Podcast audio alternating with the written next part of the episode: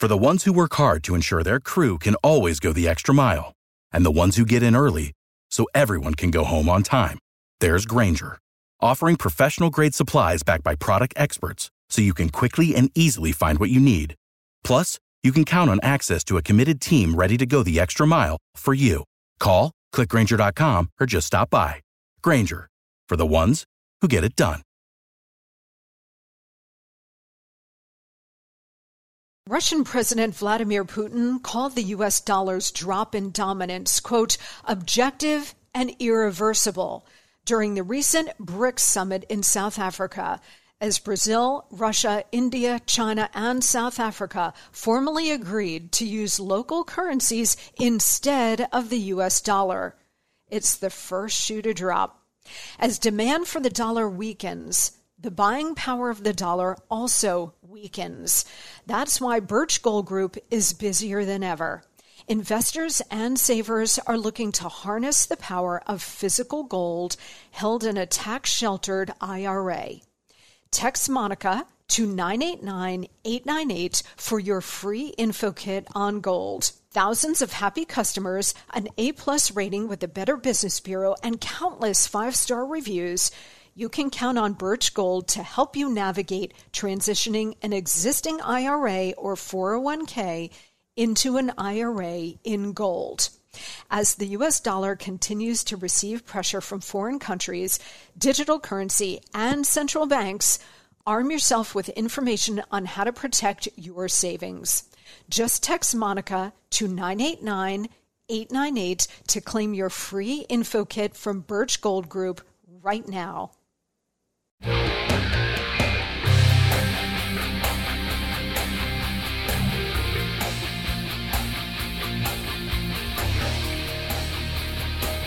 Hey guys, I'm Monica Crowley, and this is the Monica Crowley Podcast. Thank you so much for joining me here on this Wednesday, Hump Day. This is your go-to for hot liberty, a safe space for all of us thought criminals, independent thinkers, and happy warriors.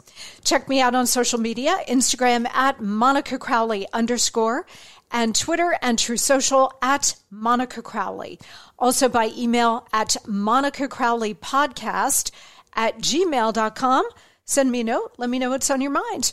All right. Uh, coming up here on Friday, let me just mention, I know I had promoted Judge Jeanine Pirro. She had a scheduling conflict. So we are going to try to rebook her for a little bit down the road here.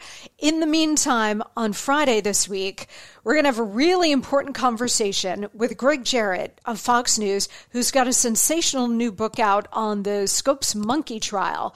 Really fascinating legal history, very resonant for today. We're going to talk to him about that, but we're also going to talk to him about all of the legal stuff coming at Donald Trump, including the possibility that this week, the special counsel in the Mar-a-Lago classified documents case for Trump is going to move with an indictment of Donald Trump. And it may not be mishandling of classified material. It may very well be obstruction of justice, but he is looking for a charge and he's going to bring it. Make no doubt about it. All right. So that may come toward the end of this week. Um, so we will talk to Greg Jarrett on Friday about all of this, where we are, where we're going in all of it. Also, next week, a really big guest will be here on the Monica Crowley Podcast, a really big guest. So you're going to want to stay tuned for all of these shows coming up. And tell all your friends, your family, your colleagues, everybody should be listening to the Monica Crowley Podcast. All right, today I want to spend the entire show today in a very, very special but also critically important way. We speak a lot on this show about politics, of course, and about totalitarian ideologies, communism, socialism, fascism, and how they're all of the left, and how they have all been leveraged to weaponize and ultimately destroy entire groups of Americans, including African Americans, as the totalitarians work to destroy this country. We also on this show talk often about the spiritual battle we are in. This is a spiritual war, I know a lot of people feel, feel very uncomfortable talking about spirituality, spiritual battles, God versus Satan, God versus the enemy, good versus evil, however you want to put it. But on this show, we are totally unafraid. We are unafraid in every aspect of the conversations that we should all be having all the time. And so today, I am particularly honored to have with us a truly great public intellectual who has thought a lot about all of these issues. Vince Everett Ellison was born on a cotton plantation in Haywood County, Tennessee. His parents at that time were sharecroppers.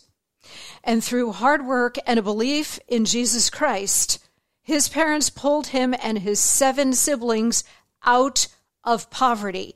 That, my friends, is the American dream. His family then started the Ellison Family Gospel Singing Group, where, where Vince sang and played multiple instruments. Maybe he will sing for us today. And he also worked for five years as a correctional officer at the Medium Maximum Kirkland Correctional Institution in Columbia, South Carolina. You gotta have a steel spine to work in corrections in this country, frankly, anywhere. Vince has it. Then he worked in the nonprofit arena and has written a very important book called The Iron Triangle, Inside the Liberal Democrat Plan to Use Race to Divide Christians and America in Their Quest for Power and How We Can Defeat Them. He's also written numerous articles for American Greatness, Biz Pack Review dot com, and other publications. He's got a brand new documentary out, which is absolutely staggering. It's called Will You Go to Hell for Me? And it will take your breath away. Vince Everett Ellison joins us now. Such an honor to have you with us, sir. No, the honor's mine. I've been a fan for years, and I've always wondered how could a, a, a person be uh, beautiful, how they can be blonde, how can be conservative and Ivy League at the same time. You you fit all of those, Monica, so you're really, really, you are a unicorn. I'll take that, Vince. That's a huge compliment. Thank you so much. Well, that's you're very, welcome. Very kind of you, and I've been a fan of yours uh, now for a while. In fact, I saw you on Tucker Carlson, and, and I said, who is that? I need to know who that is. And I've been watching you ever since, reading your stuff. You are absolutely phenomenal. And I have to tell the audience that you have done so much important work to expose the radical left and what it has done to the black community and to race relations in America. You, Vince, you tell the truth, and we are so grateful for that. Yeah, this has always been their plan, uh, Monica. And if we just go back through their history, we'll see that's what they've always done. Uh, since their inception in eighteen hundred, the Democratic Party has always used race to, to uh, uh, maintain power in America. Uh, and they've done it on the backs of black people. Uh, they were the party of slavery from eighteen hundred to eighteen sixty, the party of the Confederacy from eighteen sixty to eighteen sixty-five. They were the party of Jim Crow from eighteen sixty-five to nineteen seventy. I mean, just arbitrarily murdering, killing, um, uh, uh, castrating, raping black people. Um, and and um, and now they're the party of um, uh, abortion, party of transgenderism, party of atheism. Uh, the Democratic Party uh, today is just a it's a party that's controlled mostly by a cabal of perverts, liars, and anti-Christian bigots. Uh, they are an evil organization, always have been. And you don't have to ask me. Just go to any ghetto in America. You and I can recall when John F. Kennedy stood on the Berlin Wall and said, if anybody would like to think that communism is great, let them come to Berlin. Uh, we can say the same thing here. If anybody thinks that the Democratic Party is any virtue or value, let them go to the inner city. Let them go to Chicago. Let them go to Detroit. Let them go to Memphis. Let them go to L A. Let them go to San Francisco. Let them go anywhere where these people rule. And you see that there's chaos, there's death. They're destroying the black community. And here's the sad thing about it. They're proud of it. They don't ever say we've done anything wrong. They don't ever try to change course. They double down. They put more money on it, and they're killing these people, and they're proud of it. And they have, and this, this is the really real scary part about it. They have the same thing, the same ideology. They want to do it to the whole nation. The black community is just a petri dish for them. They want to do it to the whole country. And that's what we have to expose, and that's what we have to understand. And if we don't wake up, they're going to get what they, they're going to get what they want. I so appreciate that you use the word evil And a little bit later, I do want to talk to you about the spiritual dimension of this war that we are in, not just for the future of America, Vince, but really for the future of the West, because the West was built on Judeo-Christian values. It mm-hmm. was it built with God in mind. God steered uh, these great experiments in human liberty across the West, because human liberty is a gift from God. And of course, mm-hmm. the enemy comes right at it and weaponizes whomever he can, and certainly he has weaponized the left, the Democrat Party in this country. I also really appreciate the fact that you went through the history of how the Democratic Party has always been the racist party. And I want to ask you, because at least since the nineteen sixties, right, we got the Civil Rights Act, the Voting Rights Act, and, and all of these things made institutional racism illegal in America, right? So both of those things were triumphant pieces of legislation, both politically and morally. And then the left realized that the races getting along harmoniously was going to impede their bigger agenda of destroying America. And so from that point on, they set out to divide in order to conquer. Can you give us a little bit of insight into that more recent history of the Democrats and the left? How did this begin, and how does the left go about this race hustle to keep everybody Uh, separated, divided, and at each other's throats, and seeing skin color where we would never ski- see skin color before? Well, thank you, Monica. Well, I go through it that in great depth in my in, in my documentary, uh, Will You Go to Hell for Me, and also in my books, um, twenty-five Lies and, and Iron Triangle. It, it, it, I, I, I rewrite a lot of history. It's it's no it's its own history, but you have to dig for it. Um, um, Uh, uh, when we start talking about the Civil Rights Movement, what the Civil Rights Movement was, it was basically a con job. And the Marxists and the communists wanted to take over the United States of America. We all know about the Cold War. You and I lived through it, through some of it. And um, uh, uh, they wanted to find a group of people to infiltrate. And if anybody wants to read about this, just read about the communists and and and and and and, and black people in America, and you'll see that it's all written down. And they decided to infiltrate the black the black community. They started really after the, the Russian Revolution in nineteen seventeen.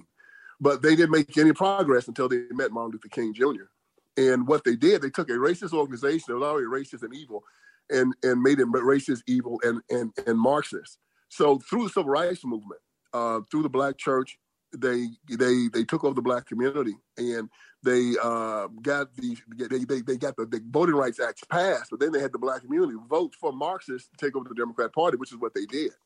Uh, they did it after the nineteen sixty-eight convention. Saul Alinsky told them after um, uh, in, in Chicago, after Mayor, Mayor Daley beat the heck out of all of the radicals and ran them out, and they were crying and moaning about it. He said, when you come back in four years, y'all be the delegates. And they did. They came and they took over the, the convention. And you should read that. You should read um, some of the things that they did and some of the things that they started fighting for. They started fighting for guaranteed wage. They started fighting for affirmative action. They started fighting for feminism. The Democratic Party changed completely to a Marxist organization after nineteen seventy-two. And it came through the Civil Rights Movement. The Civil Rights Movement didn't do anything good for black people. Nothing.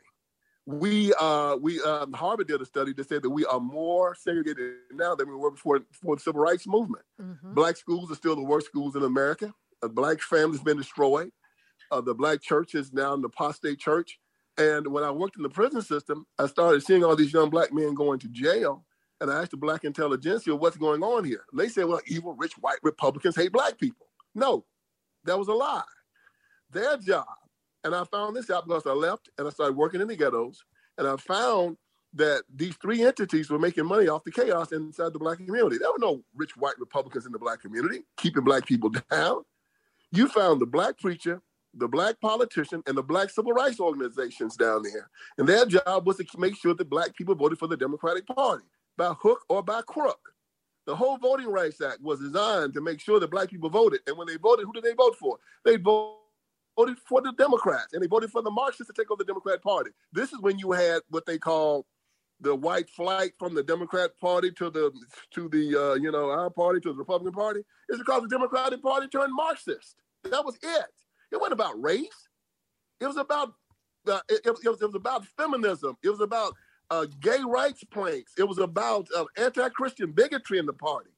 So anyway, I go into that in depth.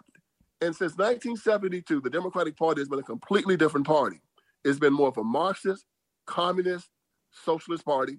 They fought against God. They fought against religion. They fought against family. They fought against everything that's good. And they've been winning. And they're not going to stop because they win. They win in the inner cities. They win in the ghettos. They win when you find people that believe that they are not strong enough to make it in America like um, most of us have.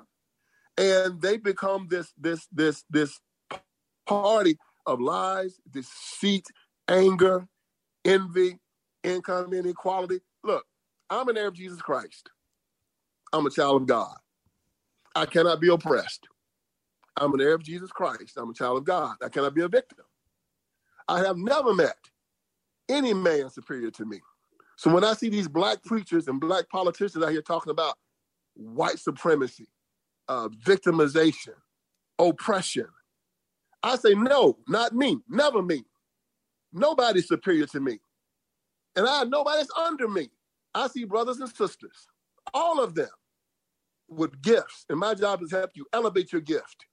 So in my um, uh, documentary, Will You Go to Hell for Me? And your, your your listeners can go to will you go to hell for me dot com. will you go to hell for me dot com. Look at the trailer. When I debuted it on Tucker, Tucker said it was the best trailer you'd ever seen. And it's been selling like hotcakes because people are finding out the truth. And I go into this. It's very, very controversial what I say about the Civil Rights Movement and what I say about, about Martin Luther King Junior and all of it. But it's all documented. You can sit there with your phone and you can check everything that I say. And you'll find things like Martin Luther King Junior was excommunicated from the black church in nineteen sixty-one. Excommunicated. Killed a preacher on the floor trying to take over the black church at the National Baptist Convention. And they excommunicated him from the church, so he started his own church. Yeah, it's called the Progressive National Baptist Convention. That's the sect that Raphael Warnock belongs to. Mm-hmm. Yeah, yeah. Martin Luther King Junior, guess who's the first recipient of the Margaret Sanger Award? Margaret Sanger started Planned Parenthood, and she started the Negro Project, designed to destroy the black community. Guess who's the first recipient? Martin Luther King Junior, nineteen sixty-six. Yeah, he had her set, he helped her set up abortion clinics in the black community and started abortion in the black community. Martin Luther King Junior Yeah. The man in house clause in welfare. Yeah. The clause that destroyed the black family. When Patrick Moynihan did the Patrick Moynihan uh, uh, uh, report in nineteen sixty-five, saying that we need to put the black man back in charge of his family, Lyndon Johnson said, take it to the civil rights community. They rejected it. And instead, they told them to put the man in house clause in welfare. They said if you caught a black man in the house or any man in the house, they could get no welfare. He'd have to be gone. And in one generation, the black family went from having eighty percent of their children in wedlock to eighty percent being out of wedlock. And it all came through the civil rights community. These are all facts. And this is just a little bit of it. I tear the whole house down. I tell the truth about it all. This is not a mistake. This is a plan. And our black preachers, our black civil rights organizations, and our black politicians have their fingerprints all on it. And they've had their fingerprints on the sense of civil rights movement. And so I was going to ask you about the black churches. So I'm glad that you brought it up because the black churches used to be such a bastion of morality and what is right and sort of a, a generic conservative view of the world. And what you're saying is that these black churches got infiltrated by the left, by these Marxists, yeah. by evil, right. um, and became completely corrupted. And now they just they just preach this nonsense, that this vile exactly. garbage, right? And the people in the pews are absorbing it all. Exactly. It's black liberation theology. Yes. Uh, you, uh, your, your listeners, yeah, they can look it all up. About eighty percent of black churches now preach it. It says that Jesus would not have uh, identified with white, with white people. They say that Jesus would have would have believed that, you know, he would have uh, he would have identified with the black community uh, because Jesus was oppressed, because Jesus was maligned. So he would not have identified with the white community. He would have uh, rebelled against it. And a lot of this poison is almost like uh, in these, uh, a lot of the radical, it, it's, it's, it's Islamic uh, uh, temples. They, they, they've spread it, this lie in the black community. And the real Christianity says You are not supposed to hate anyone. You're not supposed to be envious. You are not to, supposed to look at someone and say, I want what you have. It says we're supposed to forgive one another. It says we're supposed to love one another. It says we're supposed to have give forbearance to one another. Instead, the black preachers are out there leading their congregations, no justice, no peace, uh, uh, income inequality. Uh, uh, we want government, we want reparations. We want the government to take care of our children. All of this foolishness that is so anti-Christian. But it started with Martin Luther King Junior I Have a Dream speech, when he said, and I can remember this because I was wondering, why was these young men so angry when they were kneeling? Uh, you know, back in two thousand eighteen, Kaepernick and all of them. And I, I was trying to figure out why they were so angry. And I went to the Lorraine Motel, and I saw Martin Luther King Junior doing this I Have a Dream speech, and that speech was being looped. And, you know, the great writer Thomas Wolfe said, you'll see things, I see a thing a thousand times before you see it once. Mm-hmm. And I'd heard King give this speech a thousand times, just like you have. But this time I heard him say something in it that I never, ever paid much attention to before. He said, one hundred years after the Emancipation Proclamation, the Negro is still not free. That is a lie. I was born free. My freedom came from God. It's an unalienable right. And according to John Locke, who wrote this in his second treatise of government, it is irrevocable, non-transferable, and unsellable. It is mine. I don't come to government for my unalienable right. I have it. It belongs to me. He said that uh, uh, uh, uh, he had a dream that one day his four little children will not be judged by the color of their skin, but by the, by the content of their character. It was very, very slick what he did here, because he made people believe that you are not judged by your character. Monica, you are going to be judged by your character. Mm-hmm. It is inescapable. It is unavoidable.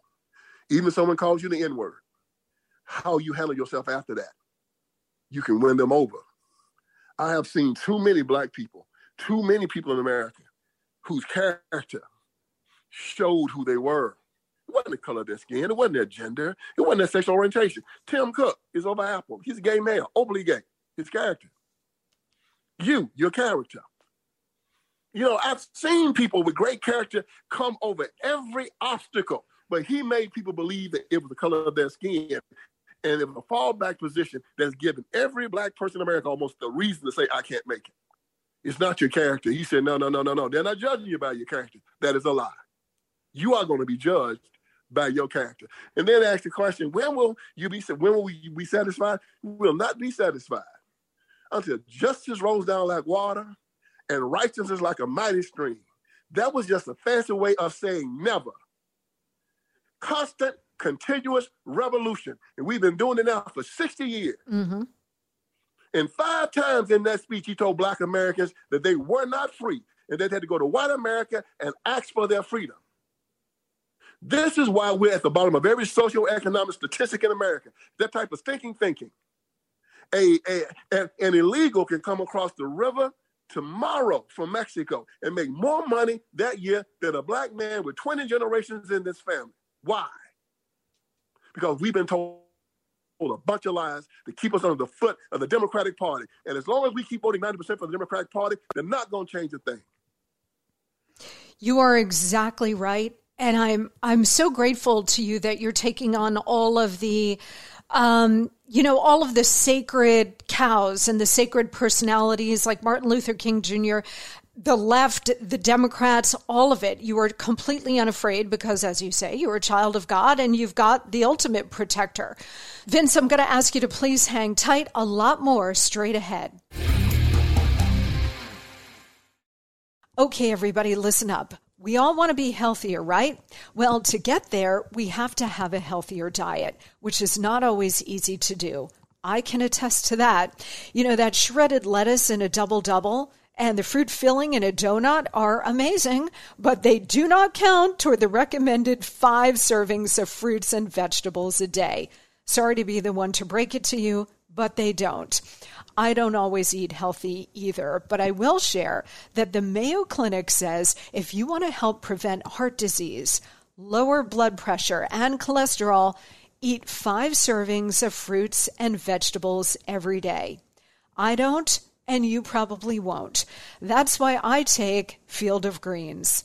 Unlike other supplements, each fruit and each vegetable in Field of Greens was medically selected by doctors to support your vital organs, like the heart, lungs, kidneys, and the immune system.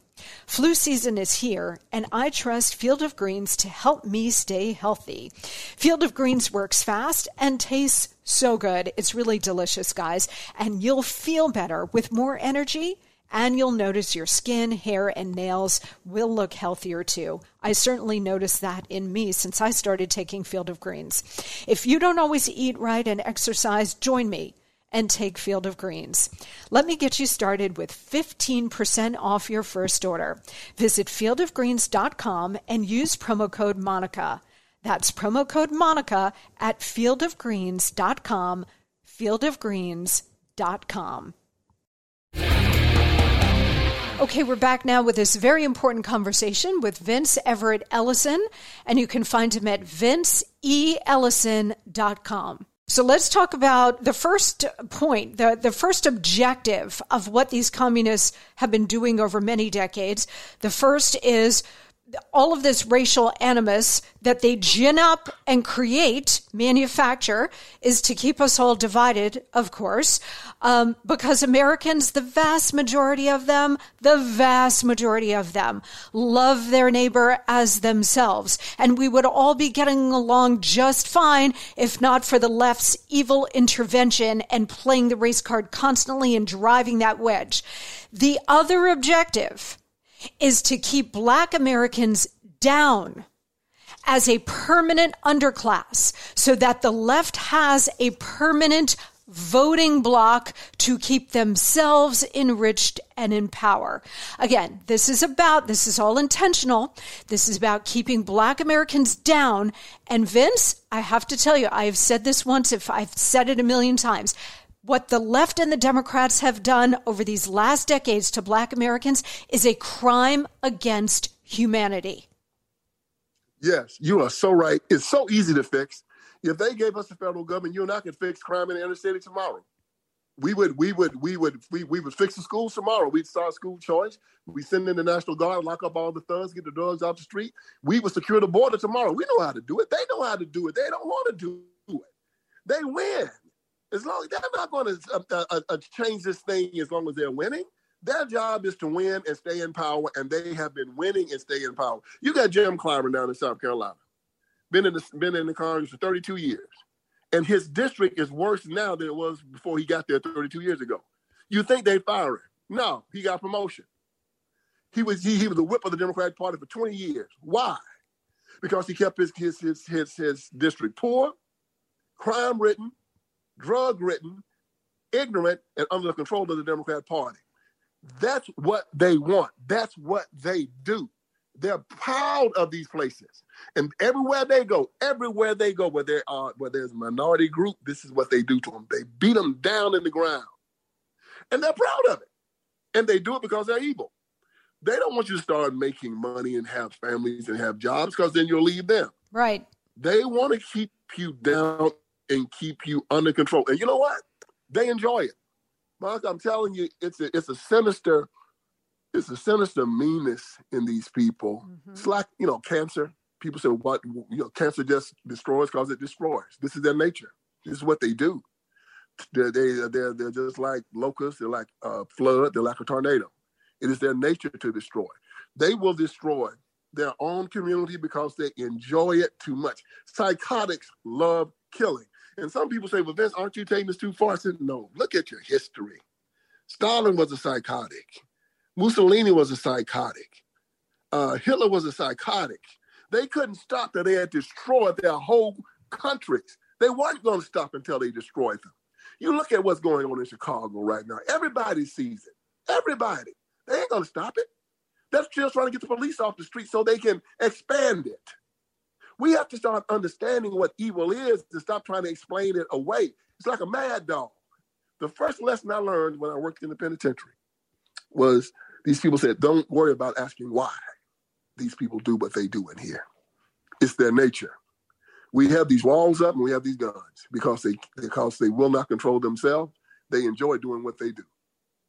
Our Bible tells us that these people cannot sleep unless they do evil. They cannot close their eyes unless they make someone stumble. And they are stumbling blocks. They will stop a child. You, for instance, school choice. We know it works. We have all the data, all of it, that says if you take a poor child and put them into a private school, that they do better. And who, and who stops it? The Democratic Party. We know that a father in the home makes the home stronger. Two parents makes the house better, makes all society better. Who stops it? Democrat Party. We know that people have a right to defend themselves in their homes, to keep the drug dealers and keep the crooks, because the police can't be there at three in the morning when somebody kicks your door in and comes through your window. They know that. Who stops it?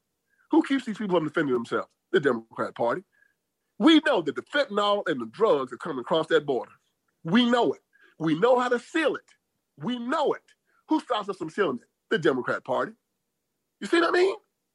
Evil. Yes. Just plain out and out evil. Why would you lock a five-year-old child in a failing school that is a monster factory like the ones they got in Baltimore? Well, they know that these schools hadn't taught anybody to read in the last fifteen years, but they give them more money and they will not let those children leave. Why? Well, because of the teachers' unions and because they enjoy seeing these people beaten down. They enjoy it. They're an evil organization. They don't just stop until we make them. They don't just enjoy it, Vince, although they do. There's there's a real masochistic, sadistic glee that goes with these people because they are um, instruments of evil one hundred percent.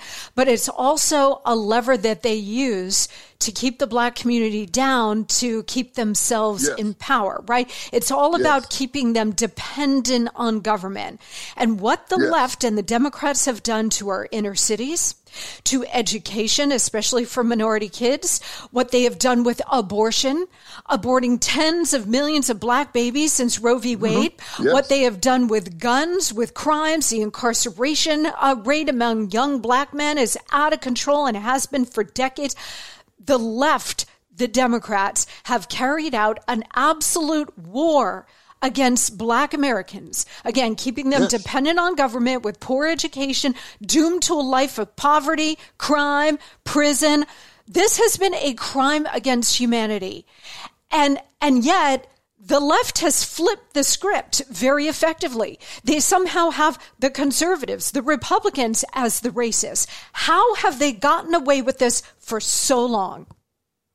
Well, we've um, we we made a deal with the devil. The conservatives did in, in uh, um, nineteen ninety-two when Lee Atwater became chairman of the R N C. Uh, he made a deal with the Black Caucus that if they would um, vote for his redistricting plan, that um, he would make sure that the that that that the G O P stayed out of their districts in perpetuity. And every ten years they re-up that deal. And um, I don't care if you're black or white, Jew or Gentile, if you are a Republican running in a minority uh, black district, you get no help from the G O P.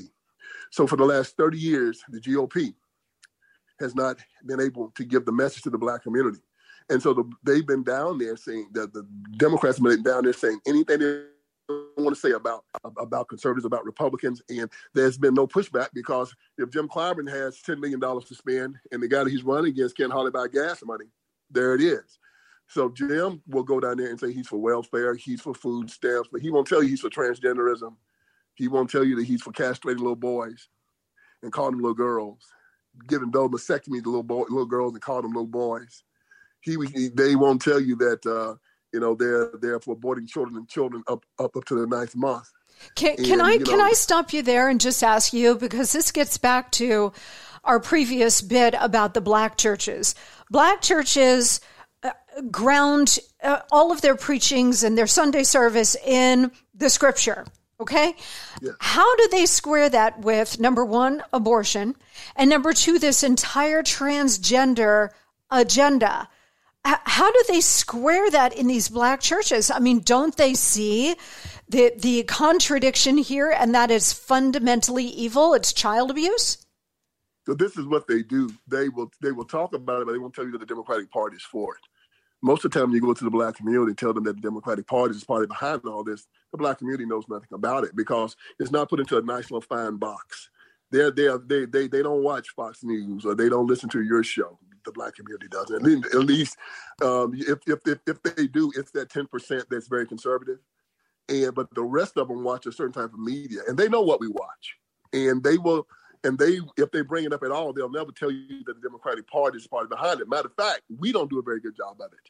Uh, we'll, we'll talk about it and we'll talk about it. You'll hear a preacher talk about it on T V, but he won't or can't say the Democratic Party is partly behind all of this. The churches say, amen, amen, amen, amen, amen. But no one in that congregation will say the Democratic Party is the party that is behind this.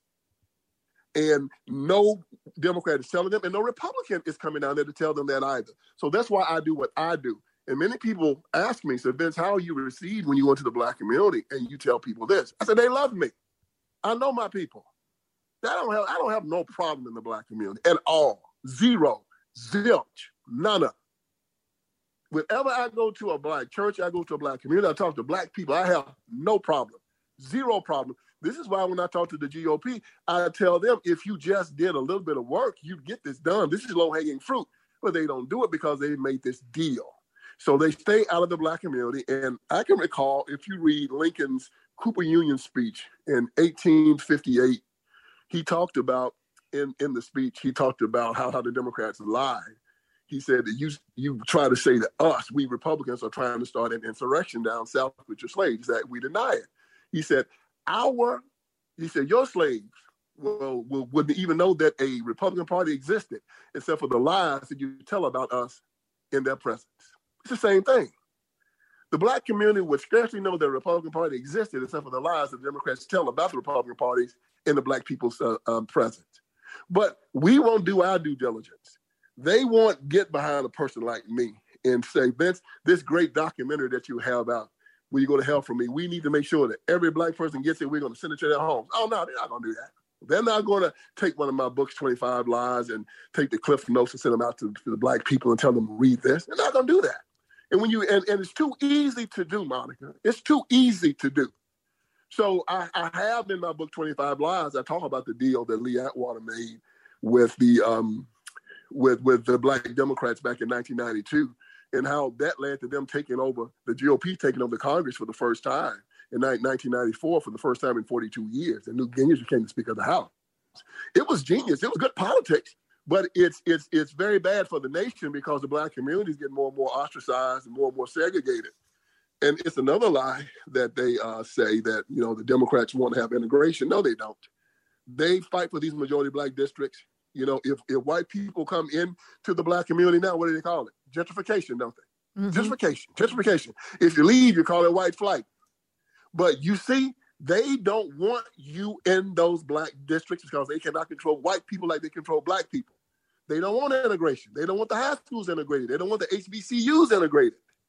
No, they want that part of, of the black community where they want it. And they don't want white people anywhere in it. The biggest segregationists in America are black Democrats.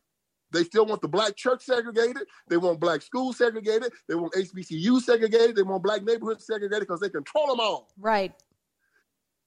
That's right. It, it. It's and, it's and, about power and, and, and, and control. So about, we want integration. It, it is. And then they use white guilt on white Americans and, and condemnation. And if you're a Christian, listen to me. You're never supposed to live in condemnation. You're supposed to walk up to that black person that tries to make you feel bad about whatever, slavery or the civil rights movement, and say, look, let me tell you something, man. You're a free man like I am. I'm not responsible for your condition. You are a slave looking for a master. And I am not going to be your master. If you want a master, go to the Democratic Party because those are masters looking for slaves. But this is what I will do. I will help you be a free man. If you need a job, I help you find one. If you can't read, I'll help you learn to read. If you want to, if you need Jesus Christ, I'll take you to church with me. Short of that, don't you come up to me telling me that I'm responsible for your condition. And if you try to come and take anything from me or hurt me or mine, I got two things to get you off of me. Jesus and my thirty-eight. come from. That's well, if, what y'all know. If you got those two things, Vince, you're like completely invincible. If you've got your thirty-eight you and go. You got Jesus, right? And I got Jesus. Got to have both of them. And say, now, Jesus, now, I, I got to take care of what I can take care of. Jesus will take care of the rest. Yes. Yes. Okay, please stand by. Much more with Vince Everett Ellison straight ahead.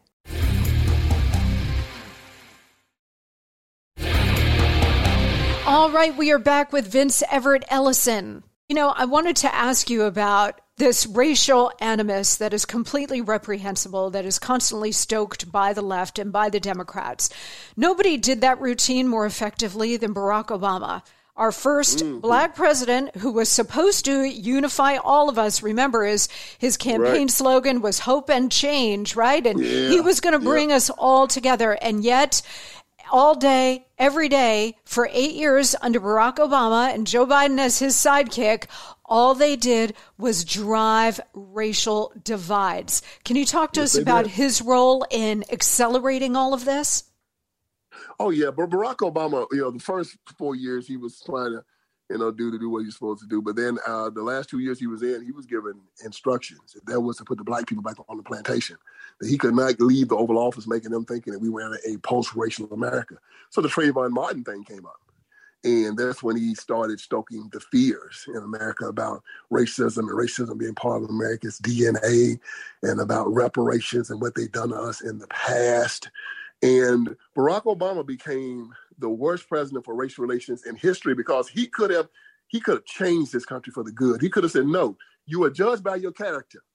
You're not being judged by the color of your skin. It is always your character. How do you think I got to the White House? White people voted for me because of my character. How do you think uh, uh, uh, so-and-so, so-and-so got this and so-and-so, so-and-so got this? How do you think the whole N B A is eighty-eight percent black now? Because these boys play hard. Their character.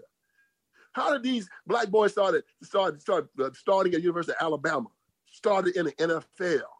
Their character, yeah, that's gonna be that's gonna be people that'll come up to you and not like you because you're black. That's their problem. It's not yours. I'm a Christian. My job is to love you. My job is to love you no matter how you feel about me. But don't get this twisted. Christianity is not a religion of nonviolence. Christianity is a religion of non-aggression. Hear me well. There's no virtue in me walking down the street and seeing a three-year-old girl getting raped. And I said, well, since I'm a Christian man, I can't do nothing. I sit here and watch. No. My job is to grab that guy, get him off of her, whoop him till he stops fighting, hold him for the police, and turn him in. There's no virtue in me being at my house tonight and some men come in and try to rape my wife and my daughters, and I say, because I'm a Christian man, I can't do nothing. Mm-hmm. No, that is a lie. And this is another thing Martin Luther King Junior and all these people throw at us. They made us give up our manhood. Our, and, and our manhood is our Christ-likeness. We lost the respect of the world, our families, the women in our community, because we would not protect them. The biggest problem in America, in Black America right now, is not white America. It is Black male cowardice. We sit around and we tear up our own communities, won't take care of our children. It's not white people setting fires, shooting people, acting a fool, not taking care of their families. It's black men. And instead of Barack Obama and them talking about that, they want to talk about some foolishness like reparations. Let me tell you something, Monica. The next time somebody come bring up anything about reparations to you, you take them to Gettysburg, okay? Show them the tombstone. Say, there are your reparations right there. Mm-hmm. You take them to Vicksburg. Show them the tombstone. Take them to Shiloh. six hundred thirty American lives died for your reparation. Then you better not say nothing else to me about it. And then after it, there was a, a they, they did the eighteen sixty-six Homestead Act. I talk about this inside, inside the documentary too. Is that any able-bodied man can go out west, and you talking about forty acres in a mule, you get one hundred fifty acres. one hundred fifty acres of land. You can use it as collateral to get your mule and build a house, and you can start out as a middle-class American. You know how many of the, you know how many of the four million black slaves took advantage of it? Less than five thousand. Mm. They call them the Exodusters. Less than five thousand. Guess who took full advantage of it? White people coming from Europe, getting on those ships, coming over here to America and fighting the Indians. Yes, they're the ones that took advantage of it. And then black folks now want to read history and want to read it sideways and say that, well, the Europeans took advantage of it. They did because they had the moxie to do it. Instead, and this is the truth, the black community during the Civil War, and this is going to hurt people's feelings. I don't care. Let it hurt, but it's true. When Abraham Lincoln issued the Emancipation Proclamation, you know why he had to issue it? Because black people were helping the Confederacy keep them, keep black people in slavery. They were still picking cotton. They was digging trenches. They was putting up the ramparts. They put up the defenses, all of it. The Confederacy could not exist without black labor. While all the white men were out there fighting and the women were at home, the black men were still in the fields picking cotton for the Confederacy. And when Abraham Lincoln issued the Emancipation Proclamation, only five thousand crossed the Union lines and fought for their own freedom. You know who fought for their freedom? There were two hundred thousand free black men up north. eighty-seven percent of them, eighty-seven percent put on a uniform and came and freed the slaves down south. Mm. That's who fought. And white men. Most of the black men walked right back on the plantation and worked for their former masters again. Now, we got to deal with this. We got to talk about our part in our own suffering. We got to stop talking about what white America did. And you got to start looking in the mirror and say, we are mostly the reason for everything that's happened to us. And when you start doing that, you have to have a come to Jesus moment, don't you? And you say, if I'm the cause of it, I can change it. That takes faith and manhood. But they're constantly being preached to the other message, which is you are not at fault. You are a victim. You're a victim at the hands of white America and the colonialists exactly. and the conservatives exactly. and Donald Trump and, and everybody else.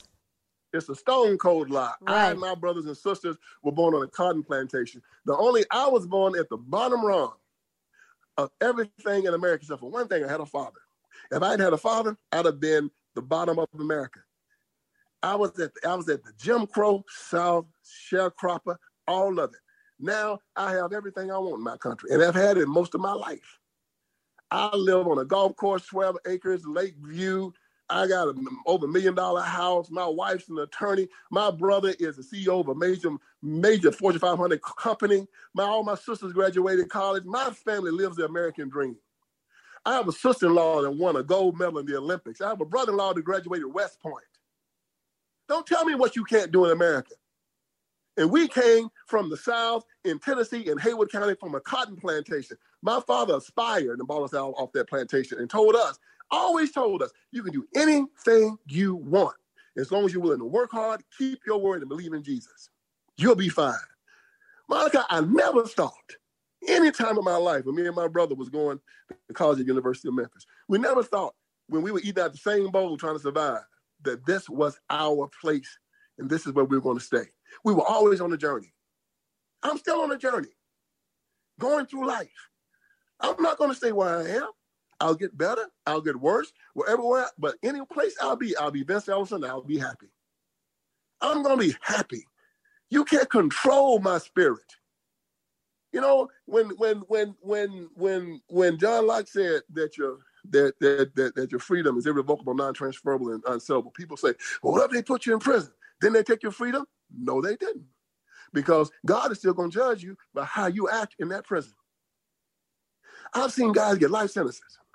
And they are in that prison taking young men that have three and four year sentences and changing them. They're changing their lives. They're baptizing them, teaching them their Bibles and sending them out as changed men. They'll never get out. They're men of honor. They're men that have changed their lives. They're intelligent men. And God is going to judge them based upon what they became in that prison.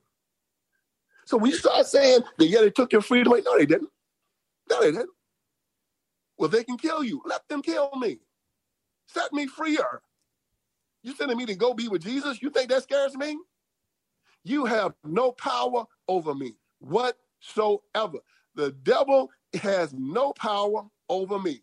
I walk around this earth. I've got an inoculation for the measles. Measles can't touch me. I have a satanic inoculation. He can't touch me. I'm inoculated.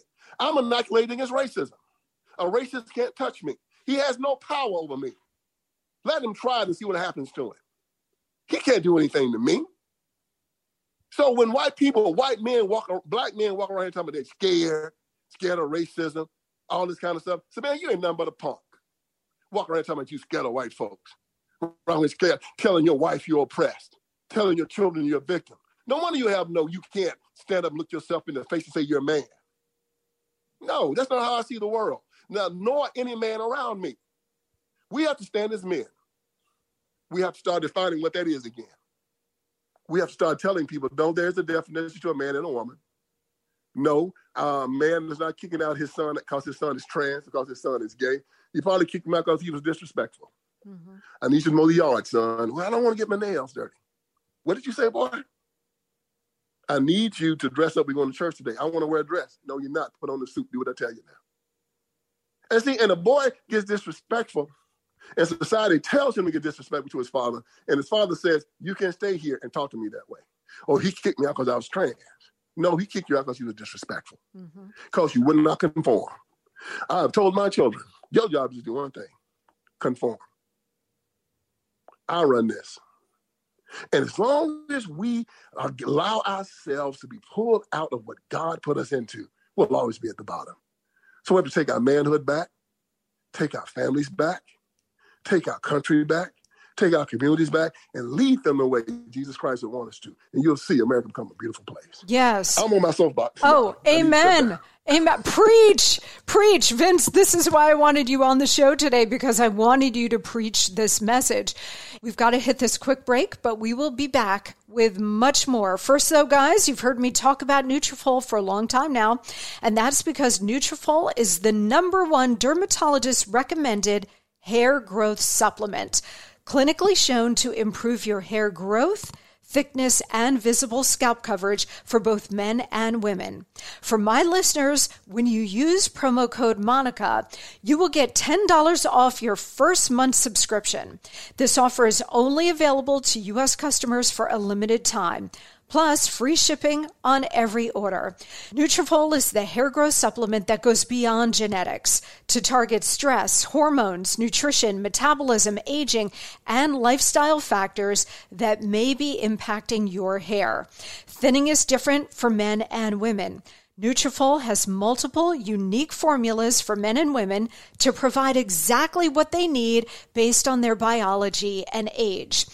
Every formula is physician formulated using natural medical grade ingredients for reliable results without compromises. In clinical studies, seventy-two percent of men saw more scalp coverage and eighty-six percent of women saw improved hair growth in just six months. Nutrafol is also trusted and recommended by more than three thousand top doctors. You can grow thicker, healthier hair and support our show by going to Nutrafol dot com and entering the promo code Monica to save ten dollars off your first month's subscription.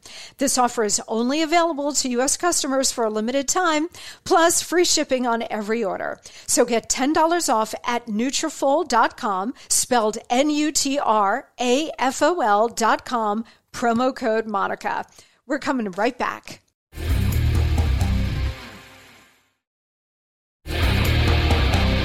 We're back now with our final moments with Vince Everett Ellison. The left is so dominant, they control all of the levers of power in this country.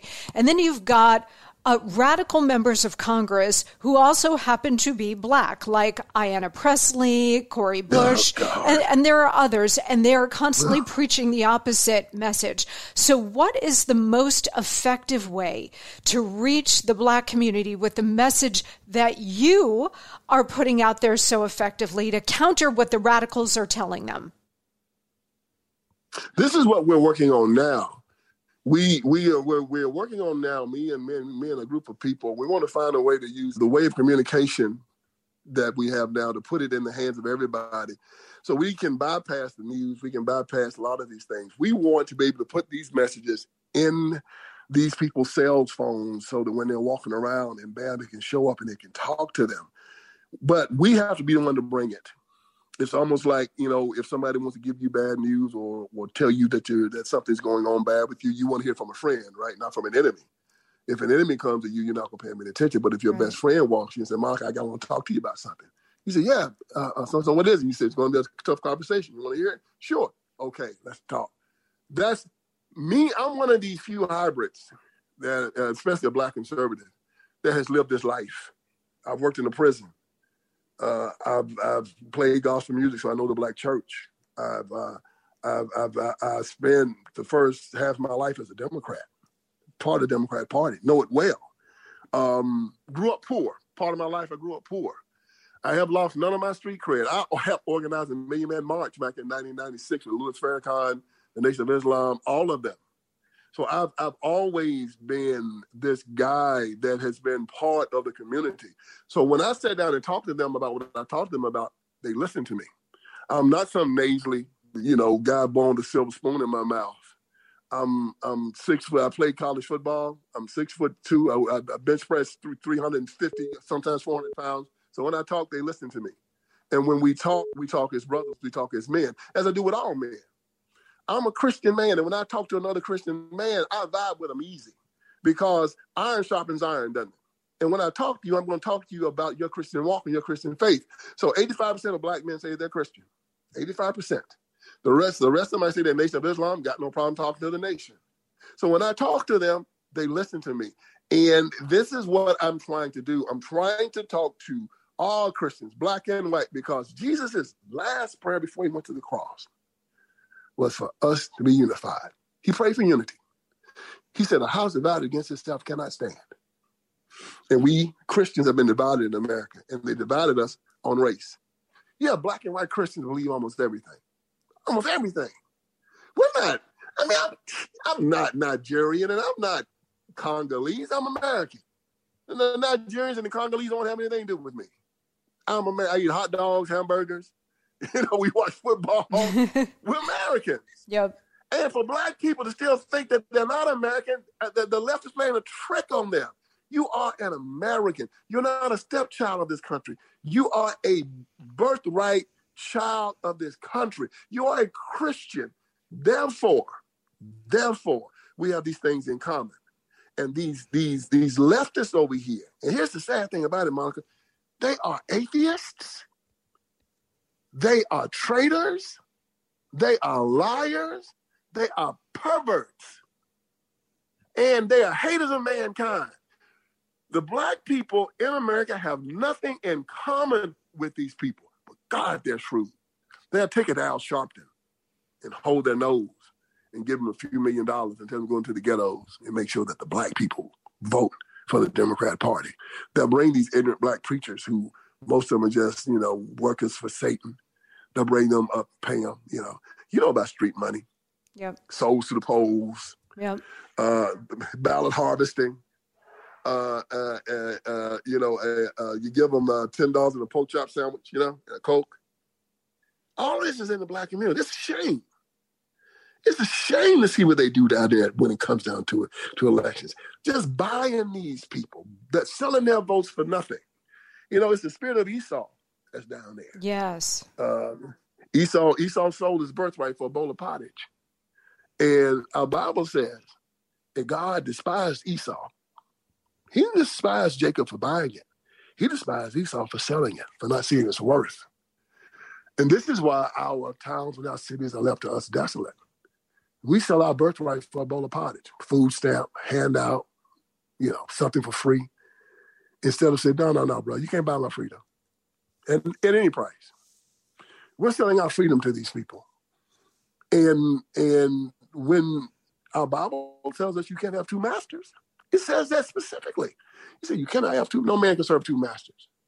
You must love one and hate the other. Right now, look at the black community. Tell me which one you think they love and which one you think they hate.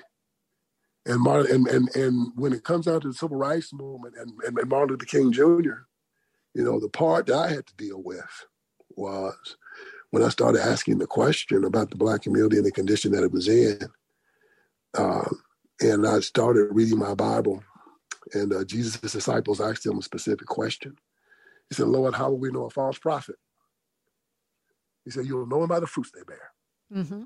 You will not get good fruit from a rotten tree, a bad fruit from a good tree. Each fruit and tree will be after its own. And if you look at the black community and you take the black community's word for what's going on, the fruit is rotten. And if the fruit is rotten, the tree that it came from had to be rotten. And the tree is the civil rights movement. The tree is the black church as it stands. The tree is a black politician. The tree is is is is these black preachers. They're rotten to the core. How do I know? Look at the community. It reflects exactly who they are. My books, The Iron Triangle, my my my second book, twenty-five lies, and my documentary, Will You Go to Hell for Me, tells it all. You can go to my website at vince e ellison dot com. That's vince e ellison dot com. It's got everything on the website, or you can go to will you go to hell for me dot com. And you can stream the the uh, uh, uh, the documentary, or you can buy it and you can read the reviews. People say it's the best movie they've ever seen. Everybody says the best documentary that they've ever seen. It will rock your world. It'll change the way you view everything from the civil rights movement to the Democratic Party.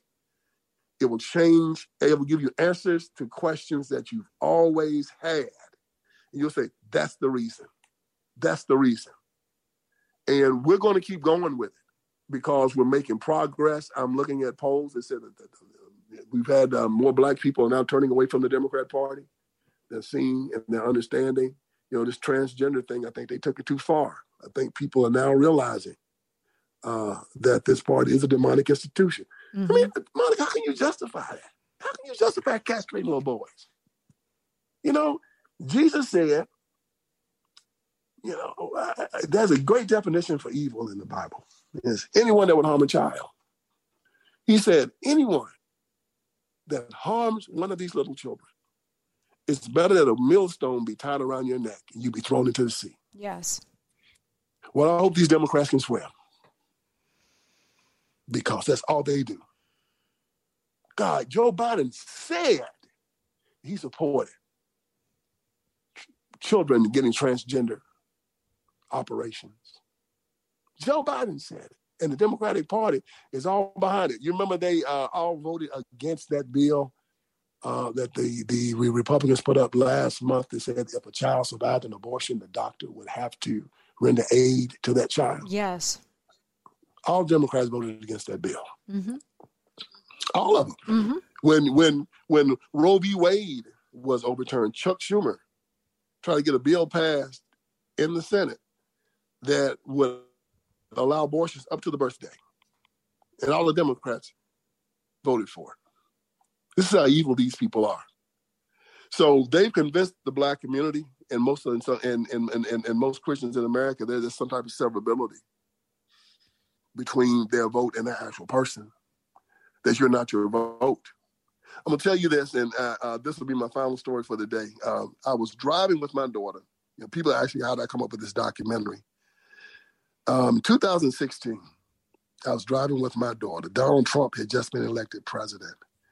And this was around Thanksgiving, right between the time before he he he got inaugurated. And we were driving home for Thanksgiving, and we decided to stop by a McDonald's to get something to eat. And when we stopped there, it was this woman's caravan that was going down there. And they were going to, you know, they were going to march and try to run Donald Trump out of office. And when we were there, this white lady from the caravan walked up to my daughter, seeing that she was black, thought that she was a Democrat, walked up to her and said, hey, why don't you come up to Washington, D C with us?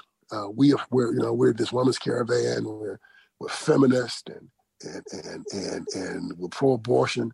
And we're going to go up there and try to run this thing out the, out, out of the White House. And my, my daughter looked at her very respectfully and said, ma'am, I cannot go with you. She said, I'm a Christian. I'm not a liberal. I vote my values. And I was so pleased with her. And I asked this question, why don't more people, why don't more Christians just say, I'm a Christian and I vote my values? Yep. I'm a Christian. I live by the laws of Jesus Christ. And I vote based on these laws. Because if you don't think you're going to be held responsible for everything you do and say, you're mistaken. Everything. You're going to be held responsible for it. Romans fourteen and twelve says you're going to stand in front of God and be held accountable for everything that you've done in your life. So if you think you're going to vote to give a politician the power to kill a child, and not be held responsible for it? Okay, you'll see. If you think that you can premeditatedly be told by a politician that if you give me, if you give me your vote and I get elected, I'm going to vote to use federal money to castrate a child, castrate a little boy and call him a little girl, give dumb mastectomies to little girls and call them little boys.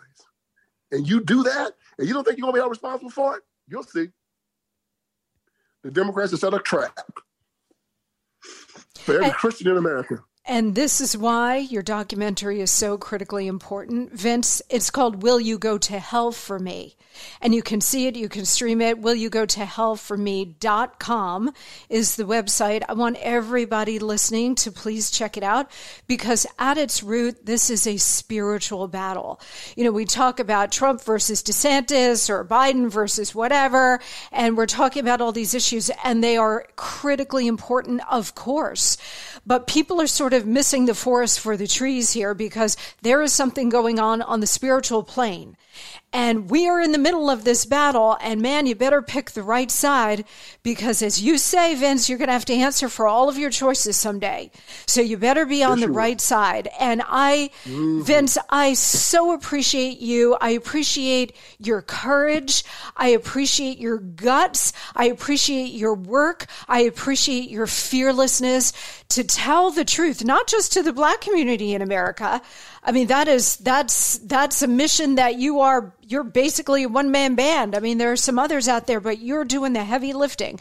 But you're also speaking to the white community, the Latino community. You're, you're talking to women, that, that this is a universal message. This is not a race-based message. This is a universal one. And you better pay very close attention, because the hour is late. The hour is late, not just in America. The hour is late globally, in a spiritual yes. sense, and you better yes, be paying is. attention. All right, so as mm-hmm. we let you go, Vince, um, Will You Go to Hell for Me is the documentary, will you go to hell for me dot com. Give us your website as well again. It's vince e ellison dot com, Vince E. Ellison. And Monica, one of the other reasons why I am so, so brave is that I know there are people out there like you. I've watched you for years.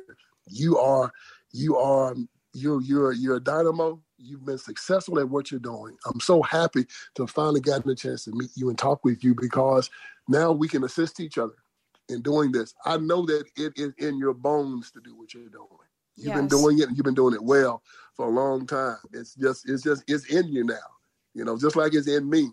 And what, what, and, and we need to come together the way the left comes together and help each other, defend each other, fight for each other. And they can't defeat us. Ain't no way. They're already defeated. They can't defeat us. This is good versus evil. And we always win. This is the fourth iteration of this party that we've had to defeat. We we we we had to defeat them, uh, the Civil War. We had to defeat them. Well, we had to defeat them, first of all, slavery. Then had to defeat them the Civil War. Then we had to defeat them in Jim Crow. And now we have to defeat them with this transgender and this anti-Christian bigotry thing that they got going on, this abortion thing. So we've always fought them. We all, we've always defeated them. And you know what? We're going to keep on fighting them, and we'll fight them until hell freezes over. And when hell freezes over, we'll fight them on ice. Keep going. There's nobody I'd rather be in the foxhole with, Vince, than you. And I thank you for the very kind Likewise. words. And I've got to say, I, I feel so blessed now to know you and to call you a friend. You are just such a hero of the Republic and such a truth teller. And I know you're going with God. And we just all so appreciate you. I want everybody to, to go to your website, vince e ellison dot com.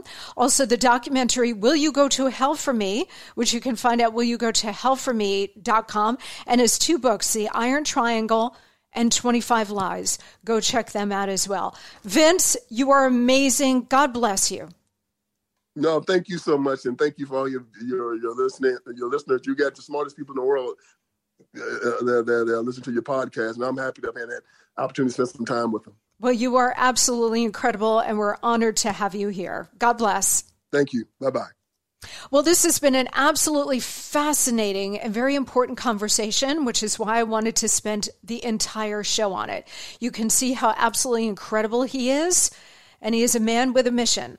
And again, he's essentially a one-man band, so he deserves all of our support. Check him out, please. All right, on Friday, we're going to be joined by Greg Jarrett. We're going to break apart the Trump legal challenges, what it's really all about, where we are. We'll talk about some other things with Greg Jarrett as well. And next week, very big special guest. You're not going to want to miss a second. All right, have a great balance of your week, and I will see you right back here on Friday.